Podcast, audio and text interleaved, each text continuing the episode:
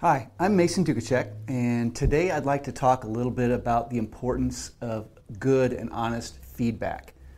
And one of the challenges I think managers have is that they can't solve problems that they don't know exist.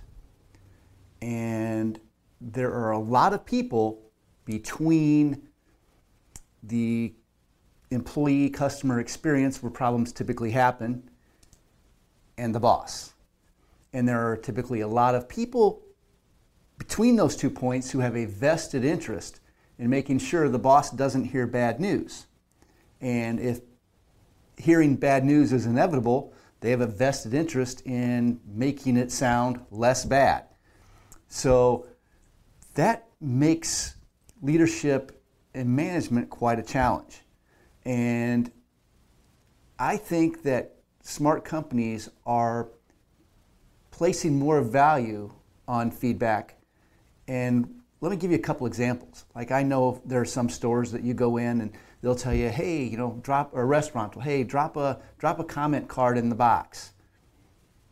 That may or may not make the the boss's desk. If a couple people have a bad experience and you got some employees that are looking out for their buddies, you know, on the way from the suggestion box or comment box to the boss's desk, they might accidentally get lost. Um, it's, it's, it happens. Um, and that's if someone takes the time to fill it out. And in fairness to some of the employees, a lot of people won't take the time to write out, write, take the time to write about the great experience they had. But they'll be quick to write about anything that wasn't absolutely perfect, regardless of how nitpicky they are. Um, I remember I can tell you how many stores I used to go into. They're like, oh, and they still do this, and I don't think they're that serious about gathering their feedback for this reason. Hey, here's your receipt. If you go online and you fill this out about your experience here, we'll enter you in a sweepstakes to win this, you know, X, Y, Z, or ABC. And the reality is, I don't think most people think that that's going to ever happen, that they're ever going to win anything, and it's probably going to be a waste of their time, so they don't mess with it. Which does what? it keeps the feedback from getting to the boss who needs it or the leader who needs it. People value what they pay for. And when I say people, I'm talking anybody. We value things that we pay for.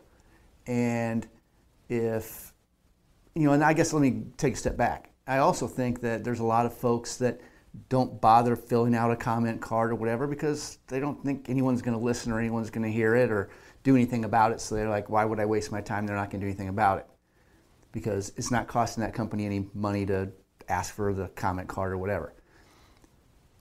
Again, people value what they pay for.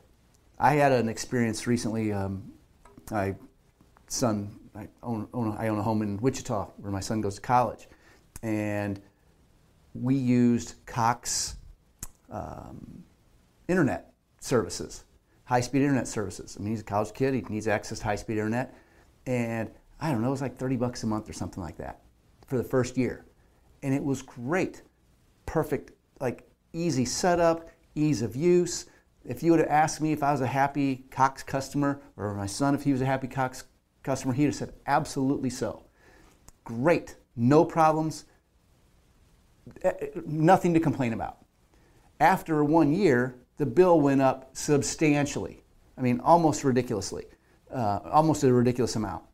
And I called and said, hey, um, we love your service. We don't want to change, but I can't justify spending this much more for the same service that we were getting before. If you can just leave it as it is, I'll stay with you. But if you don't, I'm going to leave. There are other alternatives. And you know, I spoke with the different people in their customer retention efforts, and I and I just kept kept getting the runaround. Well, I can't do that for you. I can't do that for you. I can't do it. Well, I can drop it this much for you, which was maybe half of the raise, which was still a lot. And I'm like, I, I can't justify this. So I said, please, if there's somebody, you're a supervisor, some, I don't want to go through the hassle of switching. But at this point, it's a matter of principle that I'm giving you every opportunity to say this. I, I want to remain a customer. if you do not have the ability to retain me as a customer and continue taking my money and doing nothing, then put me in touch with someone who is. And she's like, I have, you know, I have the authority. No one has more authority than me. I can't, I, whatever. So I fired him, and I went to AT&T. And AT&T was more expensive, but it gave me way faster service, and it was about the same price as what they came down to after, you know, I argued with them on the other price. So it, it was a, if I'm going to have to pay more, it was better to go to AT&T. Well, I would have gladly given feedback if anyone asked, but I was actually giving it to the person right then and there. And when they say, "Oh, you know, we sometimes record calls for training purposes," you know, I don't know how about you, but I doubt that ever gets done, or certainly not often enough. Because if that got done often enough, calls like what I went through probably wouldn't happen, or wouldn't happen often. But anyway, I digress. The point was was that I switched to AT&T, and I felt like I gave them every opportunity to keep me as a customer. They didn't do it. Well, needless to say, oh, I guess maybe a month or two later, I get an email that says, hey, you know what, we'd like to a survey of you. Um, you know, you, we lost you as a customer. We'd like to know why. And you know what? We're going to give you an Amazon gift card if you just take just a few minutes to fill this out. And I was like, you know what? These people are serious because it was a decent amount and it was only going to take a few minutes. And I did take the time to fill that out. And I gave them, ex- I told exactly what I just told you. Now, whether anything comes of it, well, I would suspect the chances of something coming of it are a lot greater because I'm sure I'm not the only one that's had that experience for number one, so they're probably going to get multiple ones like that. But the reason they're going to get multiple reports like that is because they are paying for it. They paid me for my time to give them uh, feedback on what they did wrong and how they can make it better. And if they paid other people well enough to do the same thing, then guess what? They're going to get a lot of the active feedback. So I believe that um, it was worth my time to, to explain it to them. And if they're paying for it, I feel like, at least feel like, the likelihood of them doing something about it is, is much greater. So I guess, you know, in summary, um, if you're an employer, manager, supervisor, I think it's great that you ask for feedback. I think that if you want accurate feedback, you're going to have to pay for something. I, I can even go on like as a Buffalo Wild Wings and sitting there having uh, dinner with my son and his, and, his, and his buddy, and they literally said, hey, we will give you $5 off of your meal today if you fill out the survey. I was sitting there anyway, waiting for, like, done. Um, and right after that, I went into Dairy Queen. We went in there for dessert. Hey, we'll give you, you know, free dilly bar or whatever if you take just a couple minutes to, to fill this out. Well, I was standing there anyway, so I went ahead and did it. But would I have done either of those things if they hadn't made it worth my while? And I so number one, they made it worth my while. Two, they actually, I feel that they're going to use it because they're paying for it.